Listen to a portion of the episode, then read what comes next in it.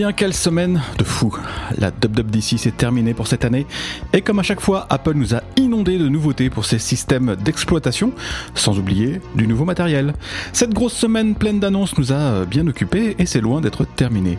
Il y a encore plein de fonctions à décortiquer, et on fera ça dans les prochains jours et les prochaines semaines, évidemment. Mais on voulait marquer le coup en vous faisant un petit peu bosser, chers abonnés du club Hygiène. Pendant euh, un peu plus d'une heure, vous avez pu nous poser vos questions sur le Discord de Mac Génération. Des questions auxquelles nous avons essayé de répondre du mieux qu'on a pu. Et si vous n'avez pas pu participer, pas de panique. Cette édition spéciale de Kernel Panic reprend l'intégralité de notre discussion. Vous êtes prêts? Alors c'est parti. Bonjour à tous, bonjour aux membres du club Hygiène qui sont parmi nous aujourd'hui sur le Discord du club. On va faire tous ensemble un débrief de la Dub d'ici. J'ai avec moi Stéphane, Stéphane Moussy, salut. Salut Michael et salut à tous les lecteurs et auditeurs pour le coup. Et euh, également euh, Florian Innocente. Bonjour, bonjour à tout le monde. Qui nous honore de sa présence. on va faire avec eux euh, le tour de cette Dub d'ici, enfin on va essayer. Et pour ça, bah, on a besoin de vous. Si vous avez une question sur les nouveautés annoncées par Apple, n'hésitez pas à nous l'envoyer dans le chat du Discord. On se fera un plaisir d'y répondre dans la mesure du possible. On est ensemble pendant euh, une petite heure, alors en attendant vos premières questions, on va commencer avec euh, l'écran verrouillé d'iOS 16, qu'on peut enfin personnaliser comme on veut, enfin euh, presque. Apple lâche un peu de l'Est, mais on ne peut pas vraiment faire n'importe quoi. Florian, Apple reste maître du bon goût. Oui, c'est une pincée de l'Est qu'ils ont lâché. mais c'est bon, c'est un petit peu comme l'Apple Watch, c'est-à-dire qu'on propose pas mal de choses, mais c'est assez limité en nombre. Je veux parler des, par exemple, des, choix de police pour personnaliser son écran, le choix de, de couleurs, etc. On peut pas faire tout et n'importe quoi. On a six polices, je crois, oui, on a six polices qui sont assez sobres, assez, qui se ressemblent peut-être presque même un peu toutes. On va pas faire un affichage avec des lettres gothiques ou autres, euh, mais c'est c'est dans l'esprit d'Apple. Et puis cet écran, on peut pas non plus, euh, ça ne va pas devenir un gros tableau de bord. Euh, dans l'idée que je m'en faisais quand ils ont commencé à le montrer dans le dans le keynote, je me disais bon bah tiens on va pouvoir mettre un peu euh, bah, des tas de widgets partout, enfin toute, sur toute la longueur. Et en fait non, il y a trois zones euh, assez euh, trois zones supérieures et une zone inférieure qui, qui est utilisée par les notifications et les, les futures notifications dynamiques. Mais toute la partie centrale, en fait on peut rien mettre. Hmm. Ce qui peut s'expliquer, la manière dont tu l'as présenté, c'était un peu, vous mettez vos plus belles photos, donc, euh, si on commence à mettre des widgets partout, bah, ça a plus de sens. Donc, à ce côté, on vous laisse un espace en haut où vous pouvez raisonnablement faire euh, deux trois choses. Hmm.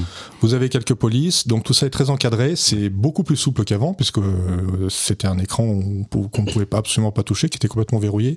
Donc ils ont intégré le fait quand même que les gens ont envie un peu de personnaliser leur, euh, leur téléphone. Euh, ça se faisait déjà avec des applications qui étaient quand même un petit peu compliquées à, à faire. Ou alors on pouvait personnaliser des icônes avec raccourcis. Bon, en fait c'était quand même du bricolage. Là, on a quelque chose de, bah de, de standard, de solide, assez limité, assez encadré. C'est déjà plutôt, c'est plutôt sympa. Ça va, puis on peut faire plein d'écrans, les adapter en fonction du contexte, donc c'est quand même pas mal. Ouais. Euh, Stéphane, euh, Apple euh, finalement ne fait que suivre Google dans cette histoire de, de personnalisation Parce que l'an dernier, on avait eu droit à Android 12 qui avait apporté beaucoup de, de possibilités de personnalisation, non seulement pour l'écran verrouillé, mais, mais aussi pour l'écran d'accueil. Alors oui, mais ça n'a rien à voir parce que euh, ça, ça, a à voir dans, dans l'aspect personnalisation, bien sûr. Euh, mais sur Android 12, en fait, et Android 13, euh, ce qui continue cette année-là, euh, c'est tu peux personnaliser le, le fond euh, de, de, couleur des, des applications ouais. et puis également les, les, icônes des applications. Euh, tandis que le, ce qu'Apple propose avec iOS 16, euh, c'est vraiment concentré sur l'écran euh, de verrouillage. Mmh. Donc c'est pas les mêmes euh, parties euh, du système qui sont euh, qui sont personnalisables. Et puis comme le disait Florian, c'est assez encadré chez Apple, ce qui est pas plus mal parce qu'en fait sur Android 12 et Android 13, il y a très peu d'éditeurs tiers qui ont encore suivi pour l'instant les options de personnalisation. Donc tu te retrouves avec des icônes qui sont personnalisées selon tes goûts, mais aussi d'autres icônes qui ont leur forme normale. Euh, donc c'est un peu décevant, c'est pas encore euh, très au point sur Android, tandis que là le système sur euh, iOS 16 est déjà bien carré. Ouais. Euh, tu te fais un, un, un écran verrouillé euh, à ton goût qui te correspond bien dès maintenant. Ouais. Et si on peut à la limite se projeter un peu, puisqu'il y a cette rumeur de plus en plus solide d'un de futurs iPhone dont l'écran verrouillé restera toujours allumé. Euh, l'idée, c'est peut-être pas non plus de permettre aux gens de mettre 12 widgets euh, sur l'écran, parce qu'il va falloir euh, les afficher tous mm. d'une certaine manière. Donc là, donc ce que ça peut impliquer sur la batterie, etc. Donc là, on choisira les deux trois widgets les plus importants. C'est un peu, c'est un peu serré quand même. On peut pas en mettre beaucoup, c'est un peu serré, mais bon, on mettra les deux trois choses les, vraiment les plus importantes et plutôt que d'avoir une sorte d'arbre de Noël euh, sur son écran constamment, constamment allumé. Alors, bah, justement, ce qui est pas mal avec cet écran euh, verrouillé, c'est qu'il fonctionne un peu main dans la main avec le mode concentration. Du coup, on peut afficher un écran spécifique pour le boulot et un autre écran le soir. Et euh, chaque écran verrouillé peut avoir ses propres widgets. Euh, Florian, c'est un petit peu ce que tu ce que, ce que tu ce que tu disais. Il y a aussi ce côté euh, personnalisation en fonction de, du contexte. Oui, c'est assez puissant la manière dont ils ont fait évoluer les les modes de concentration parce qu'on peut avoir un mode de concentration. Donc on lance le mode de concentration, il peut adapter le, le look et puis donc le contenu de l'écran verrouillé, adapter le contenu des applications qu'on a ensuite, c'est-à-dire on est en train de faire du sport, on n'a pas besoin d'afficher les icônes de Word, on met juste deux trois icônes euh, liées au sport. Et puis euh, sur l'Apple Watch en même temps, ça, ça adapte, euh, ça adapte aussi. Donc c'est assez puissant. Ça peut donner peut-être envie à des gens d'aller un peu plus loin dans cette utilisation du, des modes de concentration. Mhm. Jusqu'à présent, enfin moi je m'en sers de manière assez très basique. C'est quand je lance une activité sur une activité d'exercice sur l'Apple Watch le téléphone passe en mode concentration sport et je limite les, ce que je peux recevoir de notifications qu'aux messages de, proches. C'est-à-dire toutes les notifications euh, qui, n'ont rien à voir avec ça, je les ai pas. J'ai juste si quelqu'un doit me joindre euh, parmi mes proches, il peut me joindre. Tout le reste est bloqué. Mhm. Donc euh, le fait de pouvoir ajouter l'écran d'accueil là-dedans, l'écran verrouillé, c'est quand même pas mal, parce qu'on on se on, paramètre vraiment tout son téléphone en fonction de l'activité qu'on est en train de faire. Alors il y a, l'écran verrouillé qui, euh, qui, peut être géré avec euh, le mode, les modes concentration, mais il y a aussi les, applications. Euh, par exemple, Safari peut n'afficher que certains onglets si vous êtes au travail et certains autres onglets quand, quand, vous êtes le, week-end. Stéphane, ça c'est quelque chose qui est intéressant. ça peut peut-être aider les gens à avoir une meilleure hygiène numérique. Absolument, c'est d'ailleurs l'objectif, c'est euh, de dire euh, quand tu arrives au travail, tu as ton écran verrouillé travail, tu as ton mode de concentration travail. Euh, maintenant, c'est même intégré aux applications. Tu peux ne voir que les emails professionnels mmh. dans l'application mail, par exemple, et pareil dans, dans Messages et dans d'autres apps. Donc c'est vraiment quelque chose de super poussé pour euh, mieux distinguer vie professionnelle, vie personnelle, même les, tu peux faire euh, des modes de concentration pour le week-end, quand tu pars en week-end, pour les vacances. Mmh. Euh, mais ce que ça signifie aussi, c'est qu'il faut prendre encore plus de temps pour paramétrer tout ça. Euh, donc faut faut bien réfléchir à ça.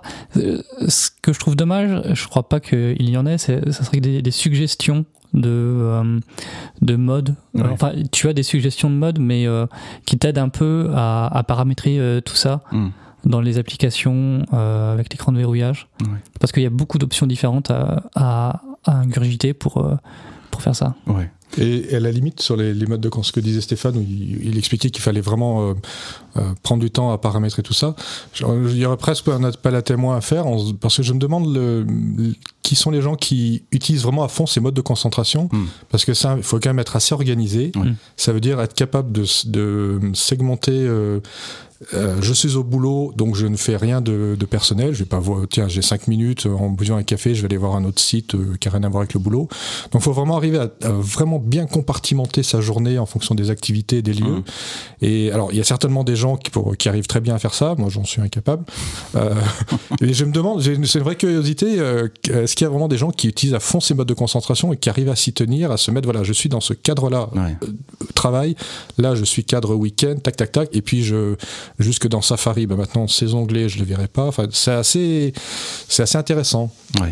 Alors, euh, n'hésitez pas à poser vos questions hein, euh, dans le chat, on va, on, va les prendre euh, sans problème. Il y a, par exemple, Mister S1N3D. C'est pas le pseudo le plus facile à prononcer. vous, pourriez faire un effort quand même, les mecs. Hein. Euh, qui nous dit qu'il n'utilise qu'un seul mode de concentration, c'est la nuit euh, quand il dort. Bah effectivement, c'est le cas. Je pense que c'est le cas de beaucoup, de monde en fait. Oui, à la limite. Après, c'est pas parce qu'on peut faire 36 000 choses qu'il faut faire 36 000 choses. C'est juste que voilà, on a les options, on peut les adapter. C'est bien d'avoir pas mal pour pouvoir bah, les adapter au, au, mieux en fonction de ses besoins. Mais oui, je pense que les gens qui s'en servent doivent peut-être utiliser un mode, deux modes de concentration. Mais voilà, maintenant il y a une richesse et une possibilité de synchroniser tout ça qui, peut permettre d'aller très loin. Et il y a certainement des, situations, des contextes qui peuvent être assez, euh, assez intéressants. Peut-être qu'il faudrait faire, comme je disais, un appel à témoins sur, euh, ouais. et si tu pour donner des idées. Si tu ajoutes à ça en plus les, raccourcis, euh, avec l'application raccourci, tu peux faire des choses carrément folles maintenant automatiquement avec ton iPhone. notre ami Raoulito nous dit qu'il a créé un mode vidéo qui se lance sur ses ordi et ses, son téléphone quand il lance Apple TV+, et ça lance euh, le, mode, le mode repos, par exemple, euh, pour pas être mmh, embêté. Euh. Donc ça, effectivement, en rajoutant un raccourci par là-dessus, on pourrait même imaginer fermer les stores avec HomeKit, éteindre les lumières, etc. Donc c'est plutôt pas mal. Alors, on va passer euh, à l'application euh, message qui permet finalement de, corriger un message, d'annuler l'envoi d'un message et de marquer une discussion comme non lue, histoire de, revenir dessus à tête reposée.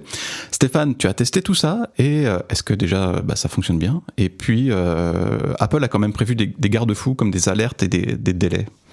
Oui, alors ça fonctionne très bien, ça fonctionne comme on l'attend, c'est-à-dire que dans l'application message, une fois qu'on a envoyé son message, si on se rend compte qu'il faut l'annuler ou le modifier, on a seulement à appuyer longuement dessus, et là dans le menu contextuel, on a des, nouvelles options. Euh, donc pour le modifier, on peut modifier l'intégralité du message si on le veut.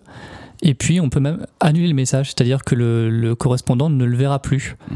Euh, mais on a seulement 15 minutes pour annuler et modifier. Et euh, la plus grosse limitation, en fait, c'est que ça marche seulement euh, sur les terminaux iOS 16, iPadOS 16 et macOS Ventura. Ah C'est-à-dire que si je t'envoie un message, Michael, et que ton iPhone il est sous iOS 15, hmm. et que j'annule mon message, en fait, tu l'auras toujours le message.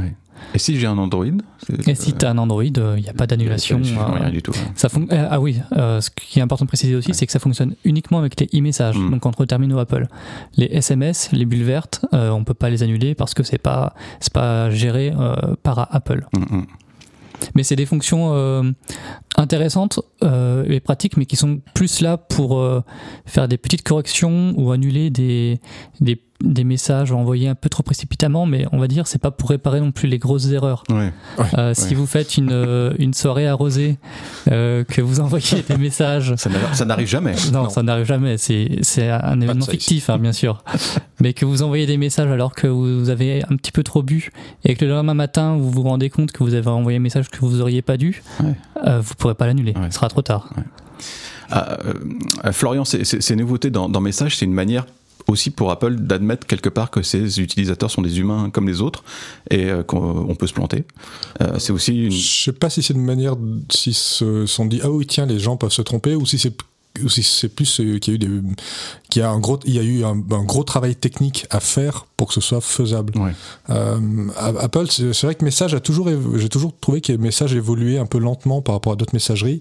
C'est-à-dire qu'ils mettaient des choses rigolotes euh, avec les emojis, les machins comme ça, mais sur des fonctions euh, très simples, par exemple, je sais plus si c'est l'année dernière que c'est apparu, la possibilité d'afficher quand on veut répondre à un message. Voilà, on sélectionne une bulle, on répond à cette bulle, et puis il y a une interface qui explique que la réponse qu'on fait est faite à cette bulle.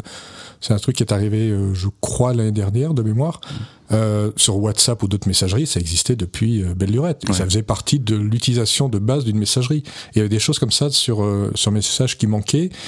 Et là, j'ai presque été surpris qu'ils ajoutent cette fonction d'édition parce que WhatsApp l'a même pas encore. Ah oui. Alors que WhatsApp, les messageries, ils font que ça. C'est un peu leur boulot. Euh, hmm. Voilà. et le truc est en train, c'est dans des bêtas, ça, ça, circule un peu. Donc ça va arriver très bientôt. Mais là, pour le coup, ils ont pris un peu d'avance sur, euh, sur WhatsApp.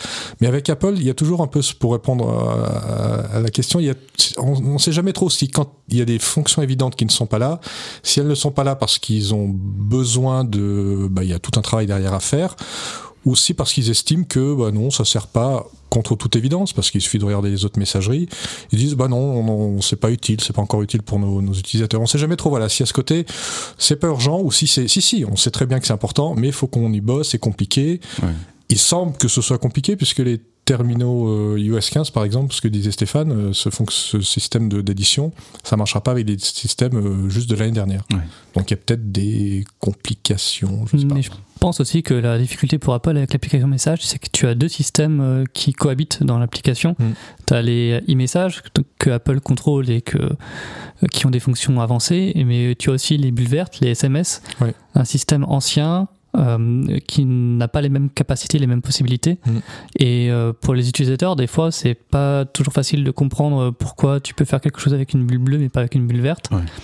Peut-être qu'Apple ose pas trop euh, mettre des fonctions en plus pour les fameuses bulles bleues. Oui, et puis il y a le côté aussi où ils veulent pas, ils veulent pas faire des trucs avec 36 000 fonctions.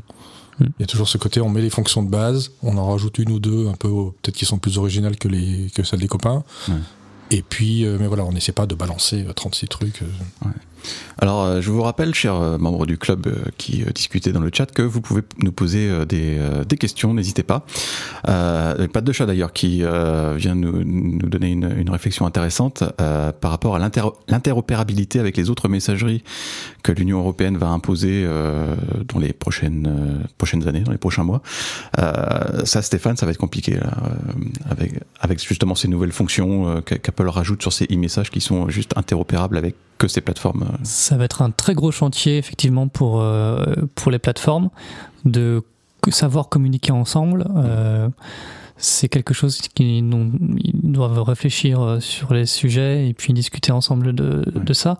L'une des possibilités, ça serait que tout le monde adopte RCS, le standard qui est notamment poussé par, par Google, mais pour l'instant, Apple n'en veut pas. Alors que Google, à chaque fois qu'ils ont l'occasion, ils, font un appel du pied à Apple. Et au fait, euh, vous pourriez fixer le problème des, bulles vertes euh, entre utilisateurs euh, iPhone et, Android. Mais Apple s'y refuse pour l'instant. Donc c'est vrai que l'interopérabilité des messageries, ça va être un, gros chantier parce que si on, la difficulté, c'est aussi de préserver la, le chiffrement de, bout en bout. C'est-à-dire que les, les, plateformes ne puissent pas voir les messages elle-même. Et donc, euh, ça va être euh, une complication dans les années à venir. Ouais. Tech, Tech 60 revient sur, sur l'écran verrouillé avec une question plutôt intéressante. Est-ce que le, widget, je ne sais pas si vous avez eu l'occasion vraiment de, de l'utiliser, mais est-ce que le widget batterie sur l'écran verrouillé indique l'état si les AirPods sont dans leur boîtier ou pas? Alors, je n'ai pas encore regardé ça, moi. Euh... Je sais pas si Florian tu peux répondre. S'il indique, tu dis Si les, les, AirPods sont dans leur boîtier ou s'ils sont euh, sortis. Ils sont, oubliés de les remettre dans son boîtier Par exemple, ouais. Euh, bonne question. Je, moi, je les remets toujours dans mon boîtier. c'est bien. voilà. voilà c'est la, bonne pratique à faire. euh, non, je, franchement, je j'ai pas fait attention à ça. Bon, ben, on vérifiera ça. On, on, va vous revenir là-dessus parce que c'est vrai qu'on n'a pas. Euh, bah, ça fait une semaine que les, les, les bêtas sont sortis, mais c'est vrai qu'on découvre euh, tous les jours une tonne de trucs et on n'a pas forcément eu le temps de, de, de tout voir. Alors, euh, on va, on va, on, va évoquer la, une, grosse, euh, une grosse nouveauté là, de, iOS 16. Euh, c'est la fonction texte en direct qui gagne encore en puissance puisque elle marche aussi dans les vidéos. Euh, il y a aussi la traduction en temps réel comme, comme chez Google.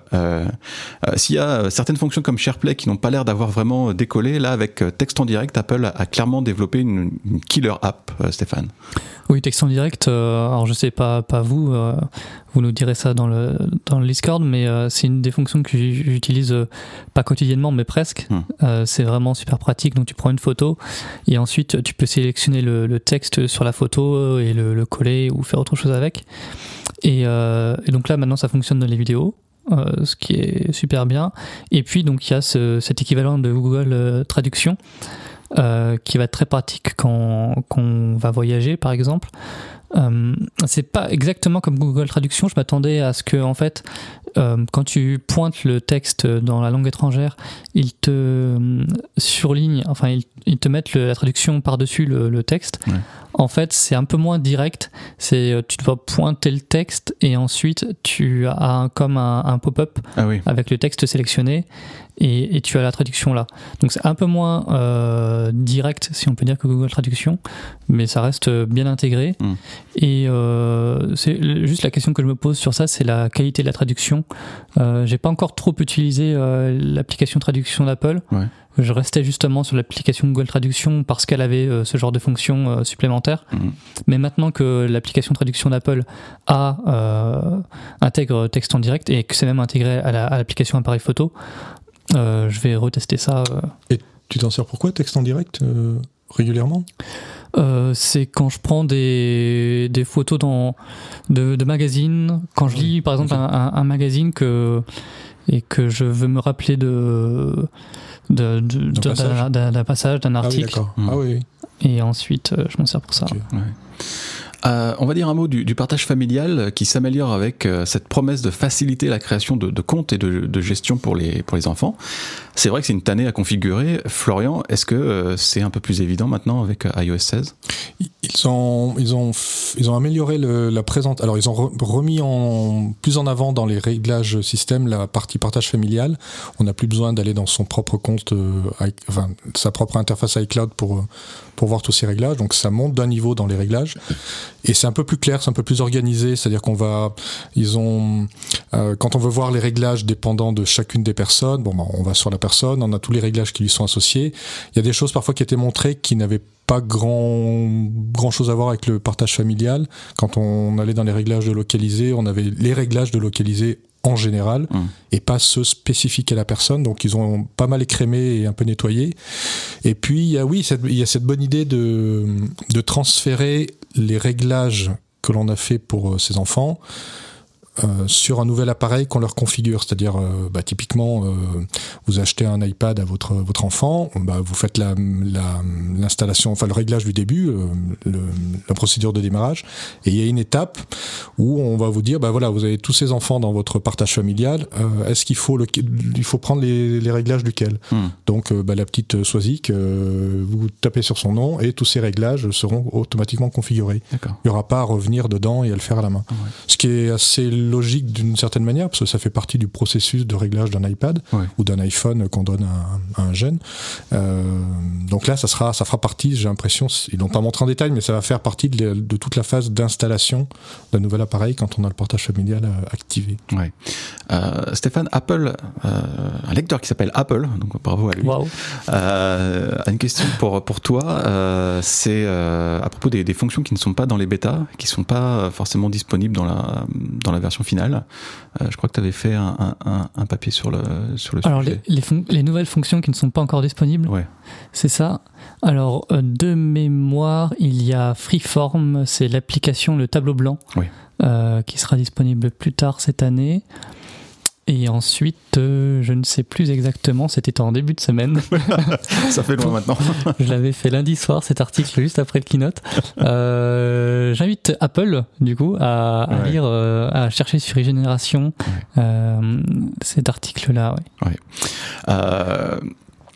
Euh, Stéphane, euh, je vais rester avec toi parce que euh, Apple a, enfin pensé à créer un système de, partage plus simple de photos entre les membres d'une même famille avec la, bibliothèque partagée iCloud. Alors j'ai peur du, petit côté usine à gaz parce que Apple a vraiment multiplié les possibilités, les options, mais enfin c'est là.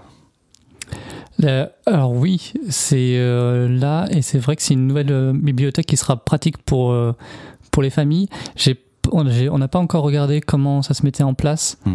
euh, très concrètement. Ce dont j'ai, ce que je redoute un peu, c'est comment on passe d'une euh, bibliothèque actuelle à une bibliothèque familiale, une nouvelle bibliothèque. Il y a un menu. Je sais pas si en fait il c'est actif euh, déjà. J'ai pas l'impression. En fait, il y a un menu dans, on le voyait dans l'interface de photos sur Mac. Il y avait un petit pop-up où il y avait trois choix sa bibliothèque personnelle, bah, celle qu'on a d'habitude soit on affiche la bibliothèque partagée, donc uniquement ces photos-là, soit on affiche les deux. Donc là, on a une vue euh, fusionnée des deux bibliothèques. Mais il y avait un petit menu pop-up qui permettait de basculer entre les trois. D'accord. Et une nouvelle euh, fonctionnalité qui est super euh, pratique. Enfin, il faudra vérifier ce qu'il en a en, vrai, mais c'est si plusieurs personnes sont regroupées au même endroit. et qu'elles font partie de la même famille, les photos prises vont aller directement, les photos prises par ces trois personnes-là vont aller directement dans la bibliothèque avec l'autre partagé. D'accord. il faut être à portée de Bluetooth.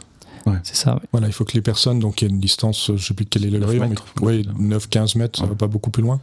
Il doit falloir, et puis il faut certainement aussi activer une fonction parce que toujours pareil, il y a des photos qu'on veut mettre en hmm. commun, puis d'autres pas. Mais là, voilà, il faut être dans un rayon, les personnes du même partage, dans un rayon Bluetooth, et puis ça, puis ça peut se mettre automatiquement. Et il y a l'autre option qui est vachement bien trouvée, celle du quand on prend une photo. Hmm où on a un petit indicateur en haut de l'écran du viseur qui dit, euh, c'est un truc on-off, il dit bah, cette photo-là que j'ai en train de prendre, elle va aller automatiquement, une fois prise, dans la bibliothèque commune. C'est-à-dire que typiquement, vous, vous, êtes en famille, vous baladez dans, dans une ville, bah, 9 fois sur 10, vous allez faire des photos de touristes, quoi. vous allez prendre des photos comme ça. Euh, vous laissez appuyer ce, ce bouton, c'est clairement indiqué, on on peut pas se tromper. Et toutes les photos que vous allez prendre, vont, que chacun va prendre, vont aller dans cette bibliothèque commune. Euh, et du coup, vous avez plus après le soir à vous dire, bah tiens, à l'hôtel, alors ça je partage, ça je partage pas, ta, ta, ta. Et puis c'est un bouton qui est toujours là quand on prend la photo, donc euh, bah, on, le touche pour le désactiver. Puis là, on fait ces photos plus personnelles qui intéresseront pas les autres. Et ça, c'est assez malin. On alimente automatiquement, d'une certaine manière, semi-automatiquement la, bibliothèque. C'était ce qui manquait à la bibliothèque euh, familiale euh, qui était jusqu'à présent euh, disponible, de pouvoir alimenter automatiquement une bibliothèque commune. Alors on a, eu deux ou trois questions qui reviennent sur à propos de, relais privés. quoi de neuf avec relais privé sur iOS 16 Est-ce qu'il y a des, changements Qui veut répondre à Alors, on a, on a, vérifié ce matin, euh, il n'y a pas eu de nouveauté annoncée par Apple. Hmm. Et puis en fait, on n'a même pas trouvé de traces de relais privé dans euh, iOS 16 et iPadOS 16. Alors ça ressemble à un bug euh, parce que masquer mes emails, le service masquer mes emails aussi, n'apparaît pas forcément toujours. moi, après avoir redémarré mon iPad, j'ai eu masquer mes emails, mais quand je clique dessus, en fait, l'application réglage plante. Hmm. Euh, et puis, euh, relais privé n'apparaît euh, pas du tout. en cherchant un peu sur Twitter, j'ai vu que d'autres utilisateurs étaient aussi, avaient aussi ce problème. Donc là, Florian sur son iPhone me montre qu'il a un relais privé, mais si ça n'apparaît pas chez vous, faut pas vous inquiéter, c'est que c'est un bug de la bêta. Mais en tout cas, pas de, pas de nouveauté euh, pour les privés. Ouais. Et c'est toujours en bêta. Et c'est toujours en bêta. Ah oui, donc, euh, donc très bien. Euh, si vous avez des questions, Allez-y, balancez-les. on va, on va essayer de, on va essayer d'y répondre. on, va rester un instant sur le sujet de, la confidentialité avec la nouveauté Safety Check ou contrôle de sécurité. c'est une fonction qui permet de, de révoquer l'accès à toutes les apps et du partage de localisation avec tous les gens qu'on connaît. Euh, les personnes qui subissent des, relations abusives pourront rompre les liens avec leurs agresseurs d'un coup d'un seul. Euh, Florian, on a presque envie de dire enfin, c'est une bonne idée, même si d'un autre côté, Apple continue de vendre des, AirTags qui facilitent toujours le, harcèlement. Oui, c'est un propos populiste. Ah. après les AirTags, oui, c'est bon. Il y, a, comme, il y a aussi des gens très méchants qui utilisent des iPhones pour faire des choses très mal. Donc bon, est-ce qu'il faut interdire la vente d'AirTags parce que pif 5% ou 2% ou 1% d'utilisateurs l'utilisent de manière euh, absolument contestable. Mmh.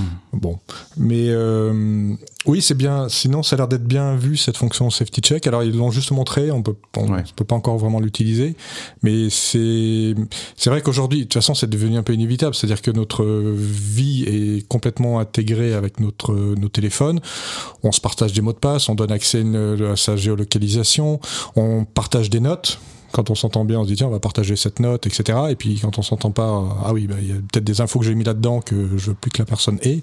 Donc eux, chez Apple, ils ont, prévu cette fonction dans des cas vraiment où des personnes sont harcelées, mais des c'est pas juste, euh, voilà, on se sépare avec ma copine et puis voilà, c'est vraiment mm. quand il y a des personnes qui sont, euh, une relation qui est devenue violente. Donc c'est plutôt bien, bien trouvé, c'est bien, c'est bien de l'avoir fait. Mais même sans aller jusqu'à des relations violentes, c'est, euh, je crois que la, fonction permet quand même de vérifier ce que tu partages avec aussi, voilà, les autres personnes, ce qui est, ce qui est utile parce que c'est mm. vrai qu'on partage tellement de choses qu'à la fin on, on, sait plus forcément ce qu'on partage.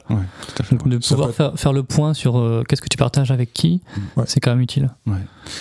Euh, l'application maison, on va, en parler un petit peu, elle fait enfin sa révolution avec iOS 16, avec euh, le support du, futur protocole unifié Matter, et un nouveau design. Là, euh, Stéphane, Apple a, tout approuvé parce qu'au fil des années, HomeKit a vraiment stagné et même régressé parfois.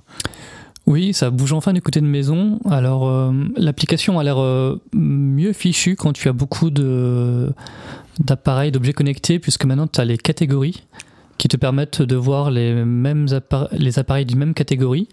Donc ça pourra faire gagner du temps, je pense, euh, quand euh, tu veux simplement vérifier tes caméras ou vérifier euh, tout ce qui est climatisation. Hmm. Et puis, euh, c'est vrai que la, grosse nouveauté qu'on voit pas encore, mais donc c'est Matter, le futur, euh, le nouveau standard qui est repoussé, repoussé, parce que c'est un, gros chantier euh, entre plein de grosses entreprises, Apple, Google, Amazon, etc. Mm. donc ça, Matter, c'est intéressant sur le papier, donc ça rendra interopérable plus d'objets connectés. Par exemple, euh, on pourra euh, des objets qui étaient seulement compatibles euh, Alexa ou SmartThings, le protocole, le, système de Samsung, on pourra les mettre dans l'application maison. ça sera sûrement quand même limité, c'est-à-dire qu'on aura les fonctionnalités de base des objets de tierce partie, si on peut dire, mais les, fonctionnalités avancées resteront sûrement réservées aux objets vraiment HomeKit. Mais ça, on verra ça. Alors ça, c'est prévu pour la fin de l'année. C'est une des, nouveautés qui, arrivera plus tard, qui arrivera pas avec la version finale euh, d'iOS 16 et des autres systèmes. C'est normalement prévu pour la fin de l'année s'il n'y a pas de, de nouveaux reports. Et c'est pas mal dans Maison, la nouvelle vue, où toutes les pièces sont listées dans une seule. On fait défiler. On n'a pas à passer en revue d'un écran à l'autre. Mm. Alors les gens qui ont 30 pièces ça va ressembler un peu à Instagram là, ou à TikTok, l'utilisation de, de maison. Mais c'est pas mal parce que oui, on, voilà, on a une seule vue, on fait défiler euh, et on a tout sous, dans un seul écran. Euh, Florian, euh, malheureusement, je crois que ta Scénic Diesel ne sera pas compatible avec le nouveau CarPlay. Non, elle attend d'ailleurs une mise à jour pour lire les CD MP3 que Renault ne veut nouvelle technologie toujours pas distribuer. Mais euh, faut, bah, faut, faut, quand même que ça nous empêche pas d'en parler un petit peu. là, on a carrément l'impression que Apple a, dévoilé tout un pan du projet Titan. Ça faisait, on, on, se disait ça euh, tous les deux en faisant un peu le, le, live du keynote, c'est qu'on avait l'impression qu'Apple s'était dit bon, ça fait quelques années qu'on travaille sur ce sur cette histoire de voiture, on sait pas trop quand, de notre point de vue, de notre côté, on, on sait pas trop quand ça va sortir. On va peut-être lâcher un ou deux trucs parce que voilà, ça fait un moment qu'on les a et voilà, on les lâche dans la nature. Et euh, oui, c'était un peu la surprise du chef. En fait, c'était pas juste euh, on redessine deux trois icônes et voilà. Donc il y a vraiment une volonté de de, s'installer, mais de manière euh, importante dans la voiture. Alors Nicolas fait tout un article sur le sujet en disant que, bah, c'était quand même pas gagné parce que ça implique une relation euh, plus qu'étroite avec les constructeurs et qui lâche un peu le étroite et puis compliquée parce que les constructeurs euh, bah, ils ont des gens qui sont sur iPhone des gens qui sont sur Android donc il faut puis ils ont un peu leur système donc il faut gérer plusieurs plateformes mais là oui Apple on a l'impression que c'est à la fois pour bah, faire évoluer CarPlay chez les constructeurs et puis euh, s'intégrer beaucoup plus. Et puis peut-être que ça, voilà, effectivement, on voit un petit peu ce sur quoi ils ont réfléchi pour leur propre véhicule, hmm. quel qu'il soit, quoi, euh, et qui se sont dit bon ben voilà, on, montre, on voit une, quelque chose enfin tangible de ce projet de ce projet Titan. Oui. Et CarPlay, c'est l'une des nouveautés qui a le plus enthousiasmé les lecteurs de ma génération. On a fait un, sondage euh, en début de semaine. Euh, CarPlay arrive en troisième position avec 17% des, des votes. En, premier, c'est le MacBook RM2, et ensuite c'est iOS 16 avec 20%, et puis vient euh, CarPlay nouvelle génération, parce que c'est vrai que je me mets euh, à la place des, lecteurs qui ont voté pour ça. Moi, je crois que j'avais voté pour le MacBook RM2, mais euh, ce CarPlay-là, enfin, si tu as une interface comme ça dans ta, dans ta voiture, ça fait, ça fait envie. Ça, Après, il faudrait voir dans le détail, c'est vrai que ça ça pète bien. Ça c'est un peu SF et tout faudrait voir après à l'usage. Est-ce que c'est vraiment lisible? Est-ce que c'est pratique? Est-ce que c'est comme est-ce qu'il peut y avoir aussi un côté, oui, ça en jette, ça jette, mais est-ce que c'est vraiment fonctionnel et, quand on est à 180, 180 140 sur les routes françaises, 130 quand on est à 130 parce que la lecture de ce tableau de bord avec 36 000 trucs est commode. Ouais. Apple nous demande maintenant qu'on a installé les bêtas depuis lundi, est-ce qu'on recommande l'installation de, cette première bêta et euh, les performances Qu'est-ce que ça dit? Alors sur iPad mini 6, moi j'ai installé euh, iPad OS 16 sur iPad mini 6. Au début, je trouvais que ça marchait bien. Et en fait, de plus en plus, je me rends compte qu'il y a quand même pas mal de bugs, d'instabilité. Euh, donc, ça plante Ces applications qui plantent Les applications qui, qui plantent, le système aussi qui a un peu de mal parfois. Donc c'est moyennement stable, je dirais, sur, euh, sur mon iPad mini 6. Sinon, les, à part ça, les performances euh, sont bonnes, c'est aussi rapide euh, que iPadOS 15. Ouais. Alors moi j'ai installé sur WatchOS, euh, sur euh, l'Apple Watch, ça fonctionne. Ce matin justement, alors ce matin je suis allé essayer les, les nouvelles fonctions pour personnaliser des exercices. Euh, ça a fonctionné, ça n'a pas sauté pendant que je courais ou quoi que ce soit. Il mhm. n'y a pas, pas trouvé qu'il y ait de lenteur particulière dans sur la montre. Alors j'ai pas essayé toutes les applications, mais l'usage que j'en ai, ça fonctionne. Je l'ai installé sur un iPhone 13 mini. Alors c'est justement ce matin où j'ai eu un plantage où à un moment l'écran était devenu noir. J'étais en train de faire je sais pas quoi, mais d'écouter la musique, l'écran est devenu noir, la musique continuait. Donc un peu bizarre, puis il réagissait pas, et puis au bout d'un moment il y a eu un petit spinner, et puis c'est, il s'est remis en route, mais la musique n'était pas coupée, donc il n'était pas complètement planté. Mais j'ai eu un seul plantage comme ça. Il y a parfois des peut-être des, des ralentissements dans les dans l'écran verrouillé, mais alors c'est vraiment, euh, je, je remarque même pas. Donc sur l'iPhone, en tout cas dans mon cas, j'ai vraiment pas eu de problème. Et je l'ai installé sur un Mac. Et ça, Et question suivante. j'ai installé sur un Mac. Alors euh, tous les ans, on installe. J'ai tendance à l'installer sur. J'ai un un MacBook Pro 13 pouces de 2018, donc c'est un Intel. Et tous les ans, bah, enfin, depuis que je l'ai, j'ai installé les mises à jour successives euh, dès le début de, de macOS. Ça n'a jamais eu de, gros problèmes. Et là, donc ça s'est installé, j'ai démarré euh, et au bout de 5-6 minutes, systématiquement, euh, une fois que j'étais dans le bureau, que je commençais à lancer des apps, il y avait un emballement et l'écran se figeait. Hmm. Donc de fil en aiguille, j'ai enlevé des trucs, des pilotes, des trucs, mais ça changeait rien. Et puis c'était systématique ces, ces gels. Donc euh, j'ai voulu réinstaller. Enfin, ça a été une galère. Et euh, je suis allé à l'Apple Store. Merci Romain du Genius Bar de l'Apple Store par Dieu. Merci Romain, très bon accueil, très efficace. et puis euh, et donc je suis revenu sur mon torrent. Alors je pense qu'il y avait quelque chose qui, j'avais des messages d'erreur qui laissaient penser qu'il y avait un problème avec quelque chose qui était déjà en place, que mmh. c'était pas forcément la machine. Ça, je crois, toi, Michael, qui a une machine à peu près de la même génération, tu l'as installée, ça va bien. Ça va bien. Donc, je suis peut-être un cas un peu particulier, peut-être un truc, voilà, sur mon, sur mon Mac qui a fait que, que je suis revenu sur mon Monterey, puis je vais peut-être attendre. Là, j'ose pas trop. Euh, Mais si vous voulez pas prendre de risques, euh, ce que j'ai fait pour ma part avec macOS Ventura, c'est que je l'ai mis dans une machine, dans une machine virtuelle. Euh, ça se fait très simplement. Euh, il y a par exemple l'application, c'est même pas la peine d'acheter Parallels, il y a une application qui s'appelle UTM, dont on a déjà parlé sur, euh, sur Mac Génération. Alors c'est seulement pour les Mac Apple Silicon, mais qui vous permet de, de télécharger. donc en fait, ce qu'il faut commencer par faire, c'est télécharger macOS Monterey. Et ensuite, vous vous inscrivez au, au, programme, vous installez le profil développeur. Et puis, comme ça, vous vous installez par-dessus euh, macOS Ventura. Euh, si j'ai le temps, je ferai un petit article pour expliquer ça, mais il n'y a vraiment rien de, rien de compliqué. Ouais. Euh, Tom Tom Rider nous pose une question assez compliquée à, à propos de, de Passkey, Passkeys. comment est-ce que ça se passe avec justement cette nouvelle fonction? Dans l'éventualité où on doit se connecter sur un autre appareil que le nôtre, sur un, un PC par exemple, et sans avoir notre iPhone avec nous. Alors alors c'est vrai que euh, Passkeys normalement si tu n'as si tu te connectes euh, donc Passkeys c'est des certificats qui te permettent de te connecter sans, mot de passe. C'est ça. Euh, donc qui sont enregistrés sur, sur iCloud et qui sont synchronisés à travers tous tes appareils. Mm. Donc quand tu veux te connecter, par exemple avec ton, ton Mac, tu utilises l'empreinte, ton empreinte digitale pour te connecter, sans, sans, mettre de mot de passe. mais si tu veux te connecter sur un appareil qui ne t'appartient pas, dans ces cas-là, normalement, c'est ton iPhone, par exemple, qui va permettre de te, de te connecter. Si tu n'avais pas ton iPhone avec toi, je ne sais pas exactement. Tu l'as dans l'os. euh, je vous dirais de lire l'excellent article d'Anthony que je n'ai pas encore lu, mais j'en suis sûr qu'il est excellent. Il a passé beaucoup de temps à le faire. Il a regardé la section sur Passkeys. Euh, donc on a un article sur Mac Génération sur Passkeys qui vous explique en détail le fonctionnement de, du système. Alors on va passer à, à WatchOS 9 après cette longue séquence sur iOS. Euh, WatchOS 9 qui, mine de rien, apporte pas mal de nouveautés et remet les pendules à l'heure. Vous l'avez, les pendules mmh. à l'heure. Mmh. Non. Non, vous l'avez pas. Bon.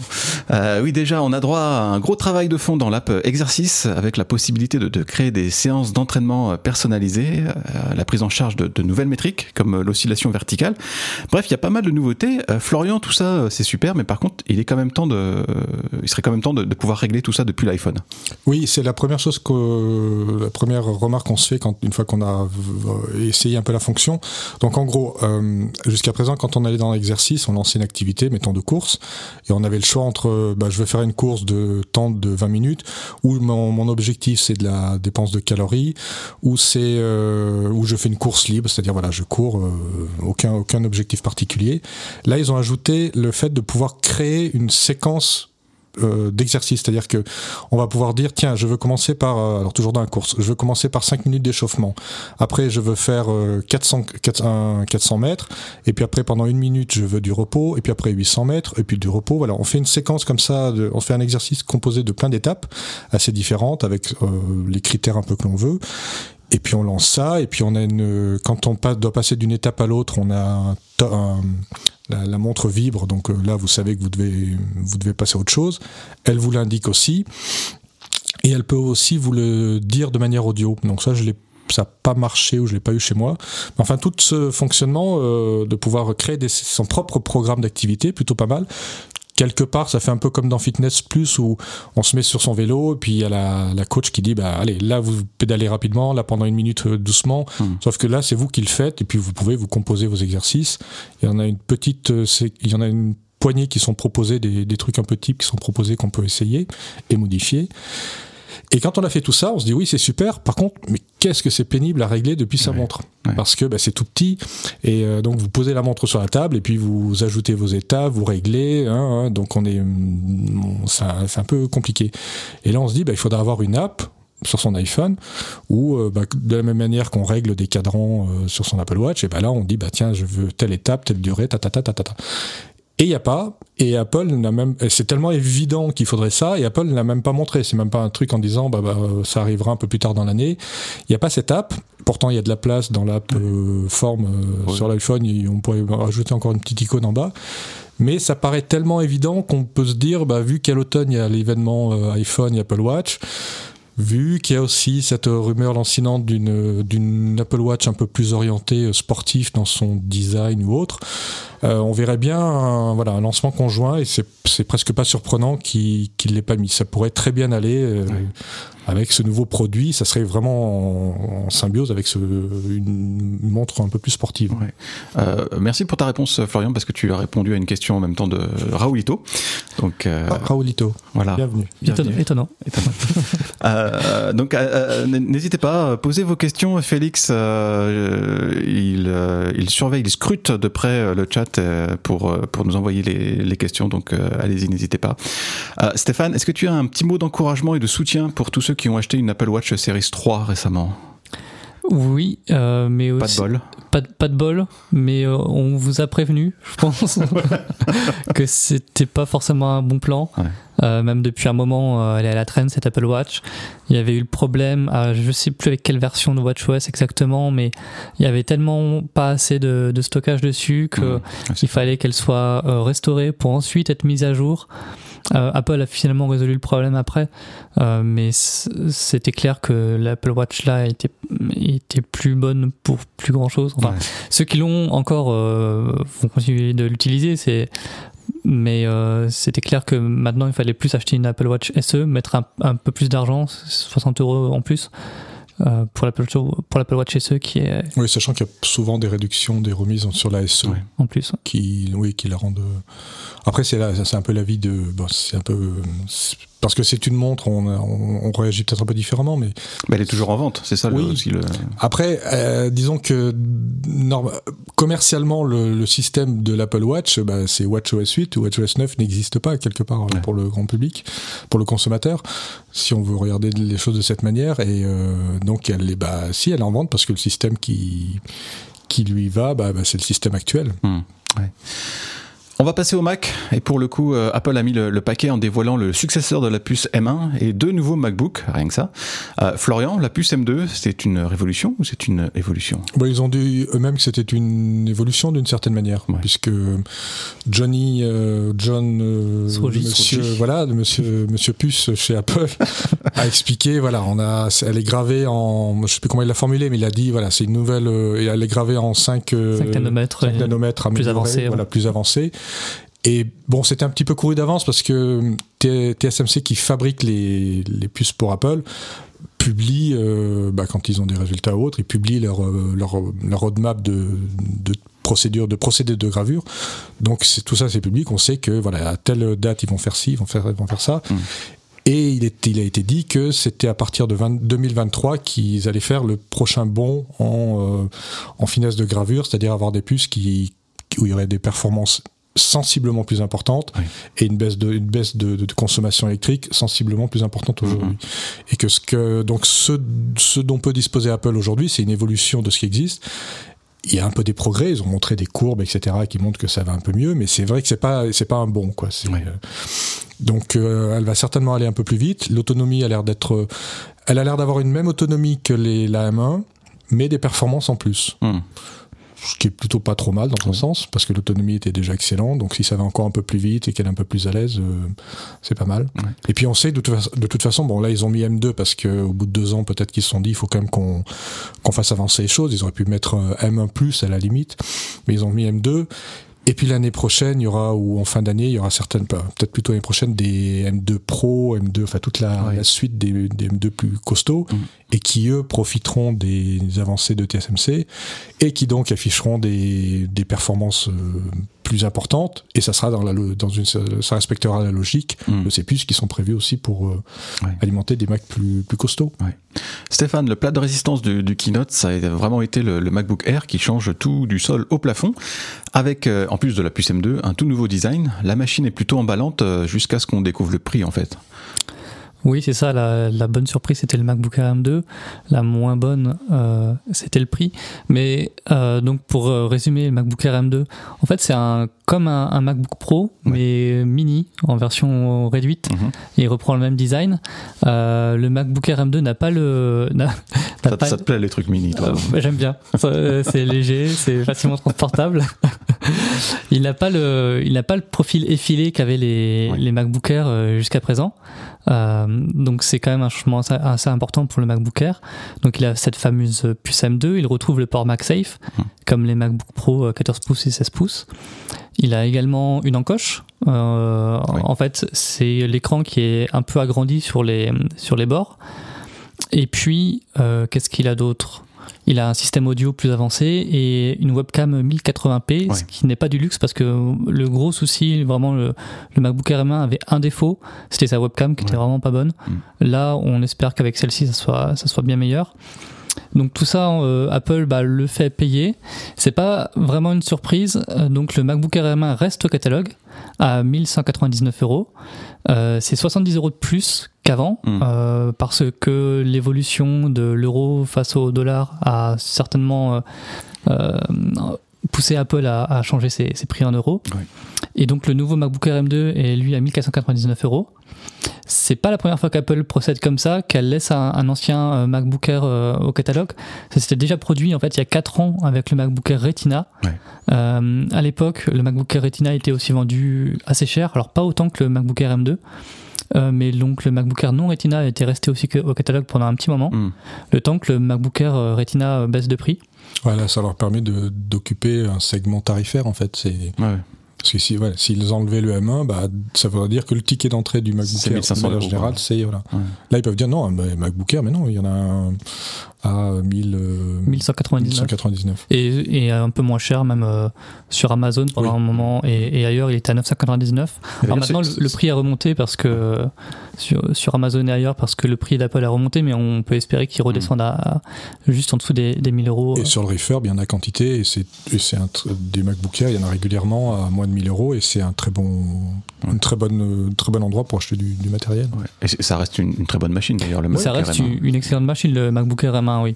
Si vous vous dites que 1500 euh, euros, enfin que c'est au-dessus de votre budget, le MacBook Air M1, euh, faut pas hésiter à l'acheter. Il reste toujours dans la course. C'est toujours une super machine. Oui, tout à fait.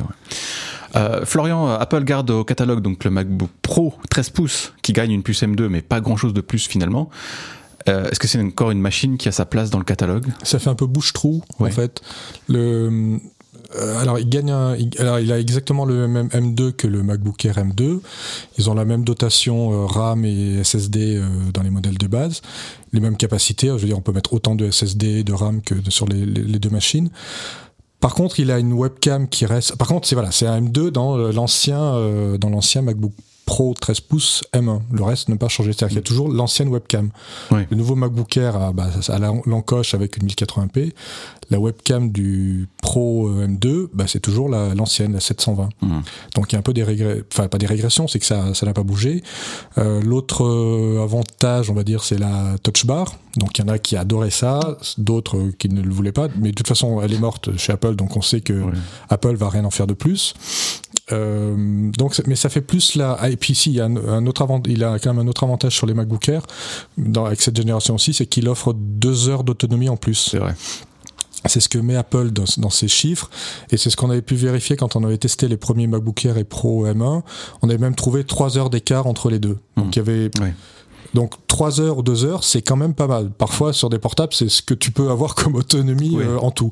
Donc là, on a 3 heures de RAB, mais on on a déjà tellement beaucoup à la base hmm. que se dire tiens je vais prendre un pro parce que j'ai deux heures d'autonomie en plus il faut vraiment euh, partir dans le désert tous les jours quoi c'est vraiment ce, point est essentiel et pour le reste ça fait plus alors Apple dit que c'est sa deux c'est son deuxième portable qui euh, le mieux vendu derrière le MacBook Air mhm. MacBook Air se vend très bien le pro euh, juste derrière possible, parce qu'il y a peut-être des gens qui sont sensibles au fait euh, MacBook Pro.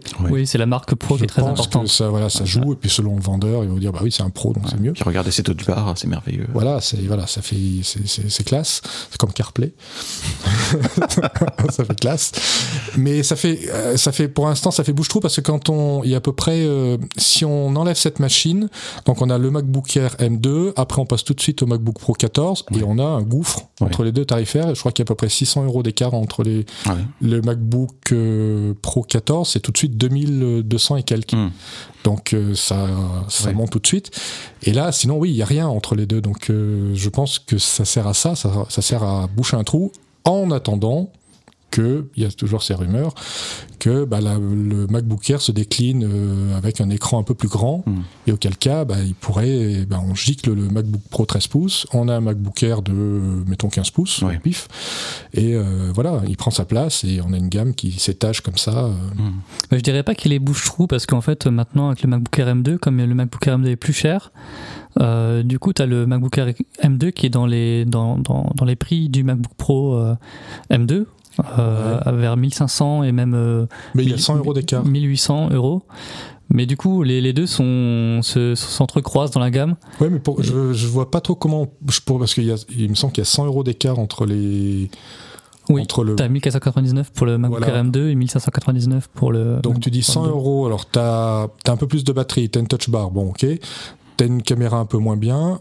Euh, le design, tu peux dire, bah, il est un peu lourd par rapport à l'autre, puis c'est un Bon, après, c'est une question de goût, euh, il est un peu vieux, etc. Mais, mais du coup, je vois pas trop comment quelqu'un me poserait la question, je vois pas trop ce que je pourrais lui dire pour lui pour le confirmer, mettons, ah, j'ai envie d'acheter le 13 pouces, euh, bah, j'aurais plutôt envie de lui dire, bah non, prends le MacBook Air. Je vois pas trop quel argument euh, mettre en avant. Oui, c'est le problème du MacBook Pro M2, ouais. À part euh, cette histoire d'autonomie, mais encore une fois, c'est déjà royal, c'est 18 heures d'après les chiffres d'Apple, nous on avait trouvé un peu mieux. Mm. C'est énorme déjà, donc je sais pas.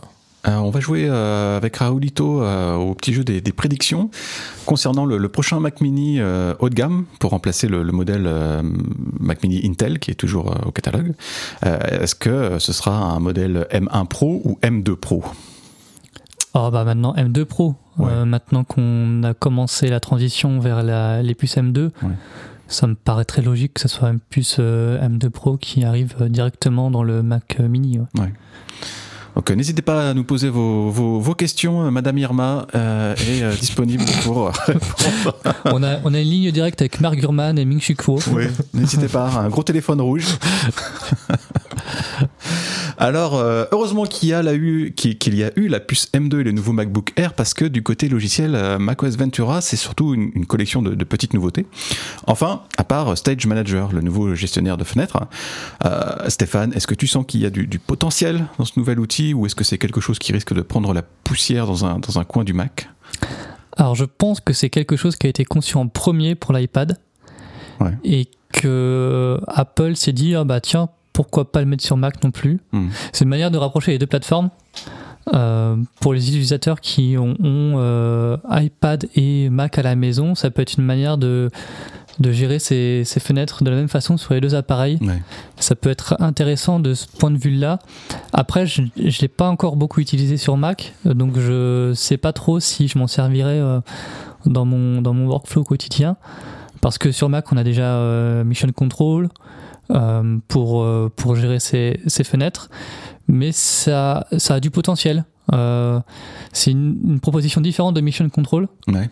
qui est hum, intéressante, mais en particulier sur iPad. Je vois vraiment très intéressant, plus sur iPad que, que sur Mac. Euh, Florian, on va dire quand même un, petit mot de, de mail de, de macOS Ventura qui intègre des fonctions que, que, toute la concurrence utilise déjà depuis des années. Il y a notamment cette fonction d'annulation de l'envoi, la programmation de l'envoi d'un mail ou encore le, le rappel d'un mail pour plus tard. Euh, il, il, était temps qu'Apple fasse quelque chose là. Oui, bah c'est un peu ce qu'on disait tout à l'heure. Ce sont des fonctions qui existent depuis très longtemps. Mm. Il n'y a pas chez les autres, il n'y a pas cogité des, des nuits et des nuits pour savoir comment faire l'interface parce qu'il n'y a pas 36 manières de le faire et puis tous les autres le font à peu près de la même, euh, façon. Et là, c'est pareil, si on se dit, mais est-ce qu'ils, euh, pourquoi est-ce qu'ils l'ont pas fait avant? Est-ce que c'est parce qu'il euh, c'était compliqué quelque part par rapport à, la façon dont il l'infrastructure, je ne sais pas, est-ce qu'il y avait une complexité technique qui les empêchait temporairement, on va dire, enfin temporairement pendant quelques années quand même, ou est-ce qu'ils se sont dit bon bah ça y est à force de les gens commencent vraiment là à le vouloir euh, tout le monde le fait on commence à passer un peu pour des pour des zèbres. Donc euh, voilà c'est une évolution. Mais mm, oui ça fait partie de ces fonctions qui on se dit bah quand même. Il était temps. Il était temps. Euh, ouais parce qu'en plus il y avait un responsable de mail qui était allé de chez Apple qui était allé bosser chez Riddle sur Spark qui avait pris le, en charge le développement de Spark. Euh, Bon, peut-être qu'il en avait marre de ne pas pouvoir faire ce qu'il voulait chez Apple. Mais euh, voilà, oui, non, ce sont des fonctions qui sont plutôt euh, bienvenues. Enfin. Apple a aussi profité de l'intégration, euh, l'intégration de son écosystème pour transformer l'iPhone en, en, webcam du Mac. Stéphane, c'est une fonction bien utile, surtout quand on voit la qualité vidéo des webcams des Mac. Et surtout les plus anciens Mac, en fait, euh, les Mac Intel. Euh, il y a même une, fonction Desk View pour voir ce qui se trouve juste devant soi, euh, pour faire des démonstrations. Alors, ça arrive un peu tard après la crise sanitaire, mais il faut avouer que c'est quand même bien fait. C'est super pratique, ouais. Ça, ça Sherlock d'ailleurs une application, enfin même plusieurs applications. Euh, il y avait plusieurs applications qui existaient, euh, qui existent toujours pour faire ça. Mais là, comme c'est intégré au système, c'est bien plus pratique. Euh, mais d'ailleurs, toi, tu as pu tester cette nouvelle fonction. Qu'est-ce que tu en penses? C'est c'est assez épatant parce que c'est la connexion est transparente. Alors je ne sais pas ce qui se passe quand euh, la connexion se fait pas entre le Mac et, et l'iPhone parce qu'il n'y a pas vraiment de réglage, euh, voilà. Et euh, c'est surtout la fonction Desk, Desk, View qui est vraiment vraiment épatante. donc ça, ça ça filme ce qui ce qui se passe juste devant devant vos mains. Et si vous voulez faire une démonstration, alors ça peut être un raccourci clavier à montrer par exemple à la à un ou euh, de faire un dessin ou je ne sais quoi. Ça fonctionne vraiment très bien. Et euh, ça conserve les deux flux. L'iPhone capte euh, ton visage, capte le visage, pardon, et ainsi que ce qui se passe devant, devant sur le clavier. Donc donc c'est vraiment épatant. Le seul souci c'est que ça fonctionne pas sur FaceTime. Voilà. Euh, il faut euh, que l'application ait une fonction Desk View et c'est le cas de Zoom. Donc euh, Zoom, voilà, super. Et Apple me, me, demande si la fonction marche en filaire. Oui, elle marche en filaire et en sans fil. Donc voilà, il faut simplement que les, les, deux, les deux appareils soient connectés au même compte Apple. C'est vraiment une fonction de continuité qui est qui est épatante, ouais. Et il y a que Apple, pour l'instant, qui arrive à faire des, des liens comme ça, des connexions entre ces appareils hmm. si, euh, si faciles. Euh, Google a annoncé en, en début d'année, je crois, différentes, euh, une grosse initiative pour, pour faire mieux communiquer les appareils Android avec les autres appareils. Mais on voit qu'ils ont, ils ont beaucoup de retard sur ça parce que l'écosystème est, est très hétérogène, tandis que c'est l'avantage d'Apple. Apple contrôle tout de, de, A à Z, ils ont un écosystème homogène qui peuvent faire avancer comme ils veulent. Et, et vraiment cette connexion entre l'iPhone pour s'en servir de webcam et, le Mac, euh, ça, ça, montre tout, tout l'intérêt de, d'acheter tous ces produits chez Apple. Euh, Apple, euh, sur le, chat rebondit en, en, nous demandant s'il faut que les, les, les, développeurs mettent à jour leurs, leurs applications. Bah, pas forcément, euh, parce que en fait, dès que la connexion se fait entre le, le Mac et l'iPhone, l'iPhone devient une webcam externe. Donc, l'application va fonctionner avec, avec cette caméra comme si c'était une, une, webcam, une webcam externe. voilà. Donc, mais après, effectivement, pour la fonction Desk, desk View, tout toutes les apps n'ont pas forcément cette, euh, cette fonction. Euh, donc voilà. Et la suite? La suite tout de suite. euh, on va parler de, on va finir avec l'iPad et iPadOS 16 et euh, notamment cette cette cette nouveauté extraordinaire euh, qui, euh, qui, qui qui arrive comme ça 12 ans après le lancement du premier iPad. ça y est, on a enfin droit à l'application météo. Alors ça, Stéphane, merveilleux. Eh ben, waouh C'était l'effet que spectaculaire. Waouh C'était l'effet que Craig euh, Federighi attendait pour nous proposer l'application iPad sur euh, euh, l'application météo sur iPad, pardon. Euh, alors non, c'est en vrai c'est pas si waouh que ça, mais l'application est très est très soignée, euh, très bien adaptée à, l'iPad. Euh, c'est une version euh, agrandie de, de l'application iPhone, mais l'application iPhone elle a été refaite l'année dernière avec donc des informations présentées sous, sous forme de blocs. Hmm. Et donc les blocs là s'adaptent bien à, à l'orientation portrait ou paysage de, de l'iPad. En plus de ça, il y a des informations supplémentaires. Si tu tapes sur un bloc, tu ouvres une, une fenêtre modale avec euh, des graphiques en plus ou des informations en plus. Hmm.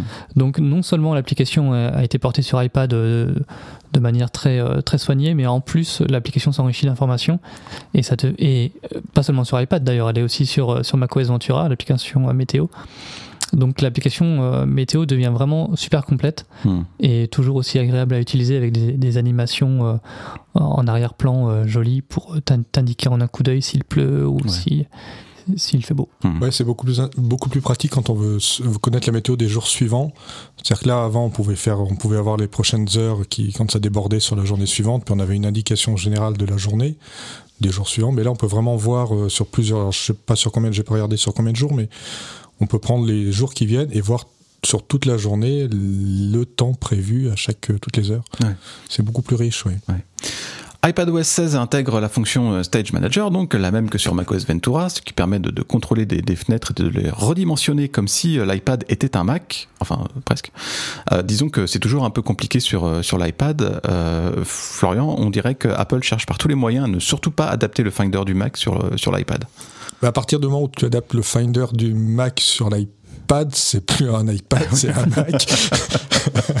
Donc oui, on, bah, ils sont toujours un peu dans cette, euh, ce cheminement entre deux plateformes où euh, ils empruntent des choses de l'une pour la mettre sur l'autre, mais sans sans que les chemins se croisent. Mmh. C'est-à-dire qu'il faut que chacun garde un peu sa, sa personnalité, puis son, les interactions sont pas les mêmes. Même si, pareil, maintenant, on a des trackpads, euh, une, une souris, on va dire, sur l'iPad. Donc les deux chemins se continuent d'avancer en parallèle, ils se rapprochent de temps en temps, mais ils s'éloignent dès qu'ils commencent un peu trop à se rapprocher. Euh, ça a l'air d'être un peu compliqué le, le Stage Manager sur iPad au début. Mmh. Enfin, à Nicolas quasiment fini un très long article qui explique un peu le, le fonctionnement. Il faut, voilà, il faut se concentrer un peu sur le sur les textes sur le texte pour voir un peu comment tout ça fonctionne. Il faut apprendre des choses. Euh, sur Mac, ça a l'air d'être pas mal. Enfin, pour ce que j'en ai vu. Pas beaucoup, vu que voilà, ça n'a pas duré longtemps mon expérience de Ventura. Mais l'idée d'avoir euh, deux trois fenêtres comme ça au milieu de l'écran et puis une vue euh, à côté de toutes les autres fenêtres ouvertes, ce mélange un peu entre le bureau classique, enfin l'affichage classique qu'on a et ce qu'on peut avoir avec Mission Control, donc cette façon d'un peu de les réunir tous les deux sur un seul écran, ça peut être pas mal. Ouais. On, A une vue, on a une vue centrée sur ce qu'on fait, mais on a quand même l'œil toujours sur euh, ce qui se passe autour, ce qui est ouvert, euh, les applications lancées. Mm, mm. C'est peut-être pas bête, il faut voir à l'usage. Vous aurez, oui, effectivement, un gros article de Nicolas ce, week-end sur euh, Stage Manager pour iPad. Il a perdu quelques neurones d'ailleurs en le faisant. Alors, il faut dire aussi qu'il ne il s'est pas contenté de le faire sur, sur son iPad seul. Enfin, il a utilisé en double écran aussi, avec un écran externe. Mm. Et c'est là, c'est les interactions entre l'écran de l'iPad et l'écran externe qui est pas forcément évident, même parfois euh, incompréhensible. Hmm. Tu, euh, tu cliques sur euh, une application et en fait tu la retrouves sur l'écran de l'iPad ou sur l'écran externe alors que tu pensais que ça serait l'inverse. Donc c'est peut-être des choses aussi qui vont évoluer durant la bêta. il y a des choses où on ne sait pas trop si c'était le comportement normal ou si c'est un bug. Il y a, parfois il y, a, ce problème-là. En plus, les bêtas et puis même les versions finales sont pas livrées qu'en mode d'emploi. Mmh. C'est-à-dire qu'il y a certaines fonctions, bah, on, les prend en main tout de suite. Et il y en a d'autres quand ça fait appel comme ça à une, une refonte de la navigation, du comportement des fenêtres. Bah, on aimerait avoir un, un, guide un peu qui explique un peu la philosophie du truc, les comme pourquoi ça fait ci, pourquoi ça fait mmh. ça. Et là, on est un peu obligé de deviner, euh, de deviner un peu leurs intentions. Est-ce mais est-ce que comme c'est une bêta à la première, est-ce que ça c'est normal ou est-ce que ça c'est juste un bug? Et puis donc c'est un peu la difficulté de l'exercice pour juger et dire euh, tout de suite oui c'est bien, c'est pas bien. Alors on est encore ensemble pour euh, quelques minutes. Alors si vous avez des questions, bah, c'est maintenant ou c'est maintenant. on va on, va terminer sur iPad sur iPadOS avec bah, toujours avec Stage Manager, c'est que c'est une fonction qui est réservée donc aux, iPad M1. Ça exclut d'un coup la vaste majorité du, parc installé de, de tablettes qui va se retrouver avec une mise à jour d'iPadOS assez mineure finalement, Stéphane. On le voyait un peu venir avec l'iPad Air euh, qui avait gagné une puce M1. Euh, tout le monde, euh, y compris nous, s'attendait à ce que l'iPad Air ait une puce A15 comme, comme l'iPad mini 6. Et puis finalement, non, c'était la grosse surprise, puce M1. Tiens donc, mhm. pourquoi donner cet avantage à l'iPad Air? Bah oui, en fait, finalement, c'est pour élargir un peu le public qui aura droit à ces, à ces avantages-là. Euh, ça s'explique parce que la, la, puce M1 est effectivement bien plus puissante encore que, que la puce A15. Il y, a des, il y a de la RAM en plus, il y a du stockage en plus, il y a la swap entre RAM et stockage qui est important aussi pour les nouvelles fonctions, notamment pour la gestion des écrans, des écrans externes et, euh, et Stage Manager. Donc, euh, je me demande euh, maintenant comment va évoluer euh, la gamme iPad. Est-ce qu'on aura d'un côté forcément iPad Air et iPad Pro qui vont avoir des puces M, M2, M3, etc. Et puis, est-ce que l'iPad mini et l'iPad hmm. d'entrée de gamme vont rester avec les puces A?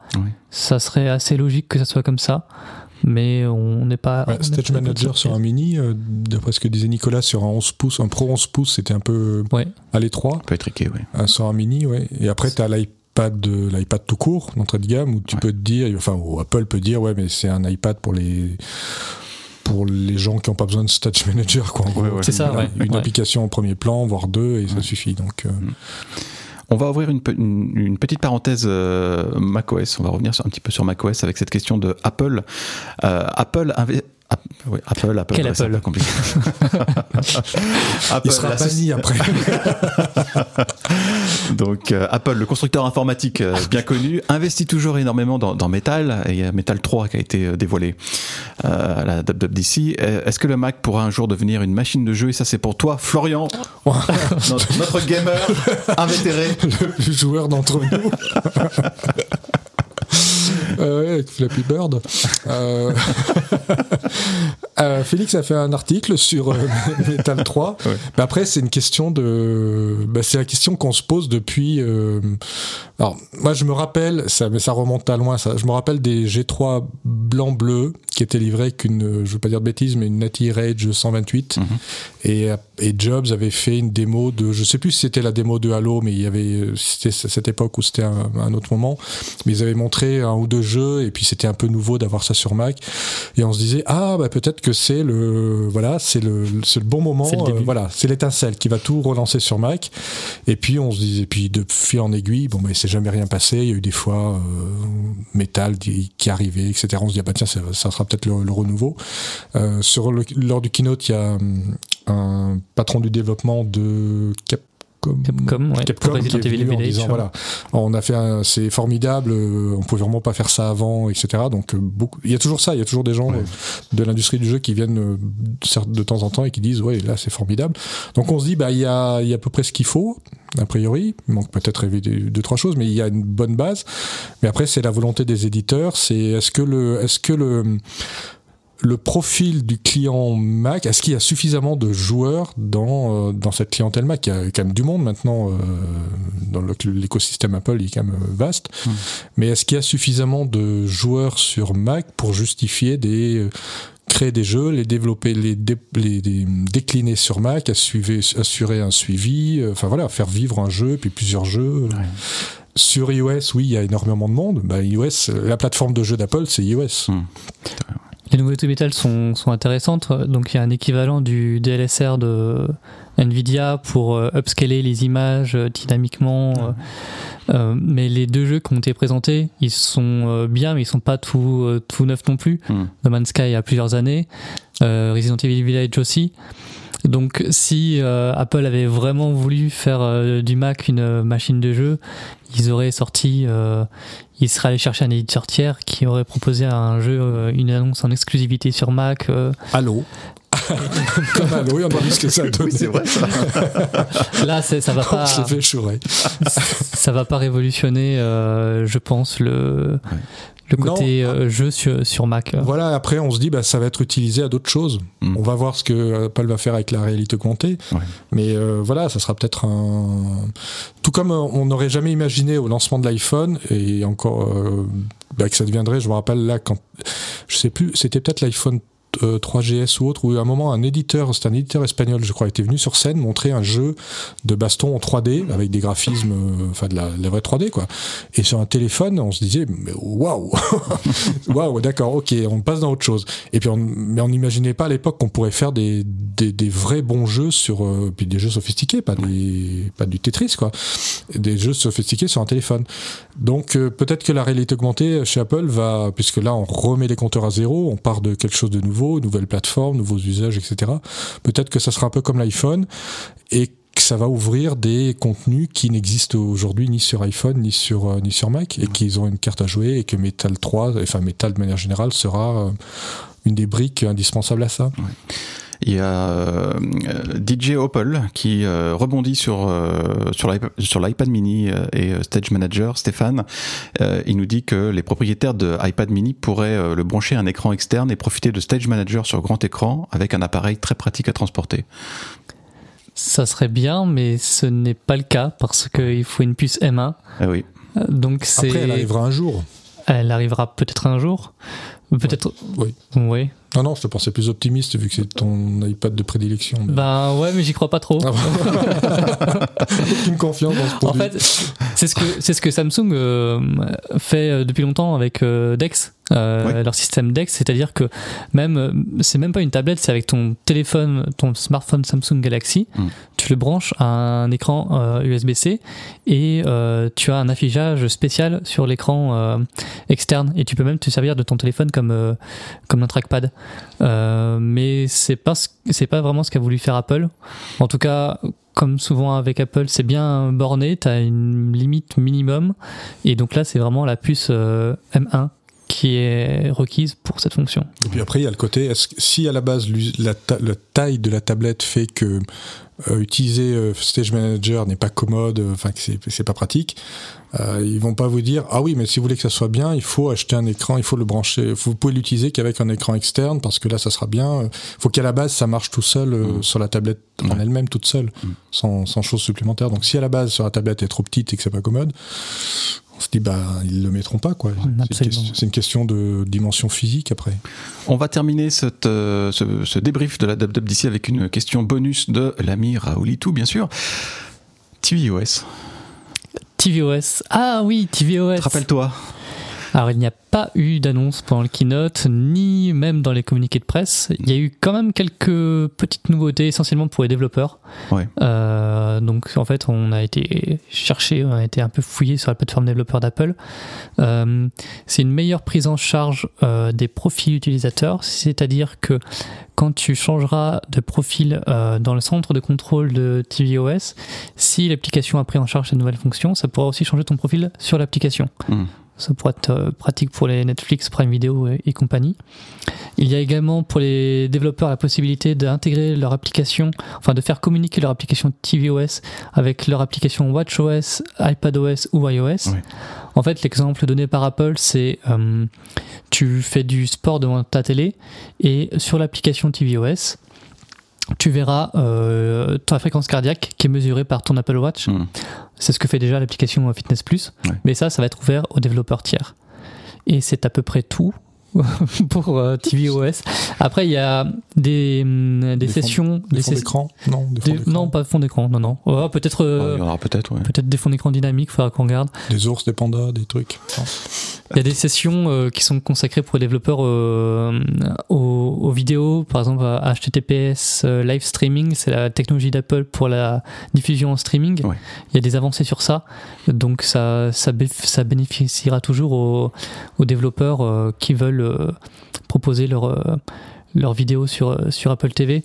Je pense à, MyCanal qui a exploité, qui commence à exploiter une nouveauté qui permet de, de faire un flux en direct plus rapide, plus rapproché. C'est-à-dire qu'en fait, tu as de la latence. généralement, la, la, réception en TNT se fait plus rapidement que la réception mhm. en streaming, mais avec la nouvelle technologie d'Apple, tu réduis, tu réduis cette latence. C'est bien pour les matchs de foot. C'est bien pour les matchs de foot. Ça, évite de te faire spoiler le, but par ton voisin qui regarde simplement sur la TNT. Donc ça, en fait, c'est euh, des avancées qu'Apple continue de faire chaque année euh, et qui peuvent être euh, prises en charge par les développeurs pour améliorer l'expérience globale. Merci Stéphane. Merci Mickaël. Juste pour dire un truc, il y a un lecteur tout à l'heure qui faisait une remarque pertinente en disant qu'on allait avoir l'édition de messages avant l'édition de, des tweets ah oui. Twitter. Oui.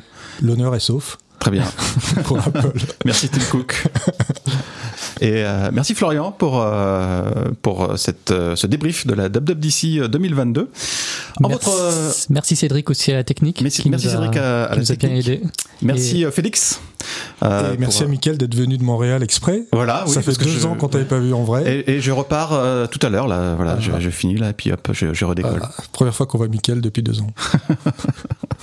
merci à vous tous de nous avoir suivis et à très bientôt pour bah, peut-être une prochaine session euh, mm. C'était, ça s'est bien passé. Prochaine, l'année prochaine. Oui, ou peut-être plus tôt. Merci. Salut. Salut. Au revoir.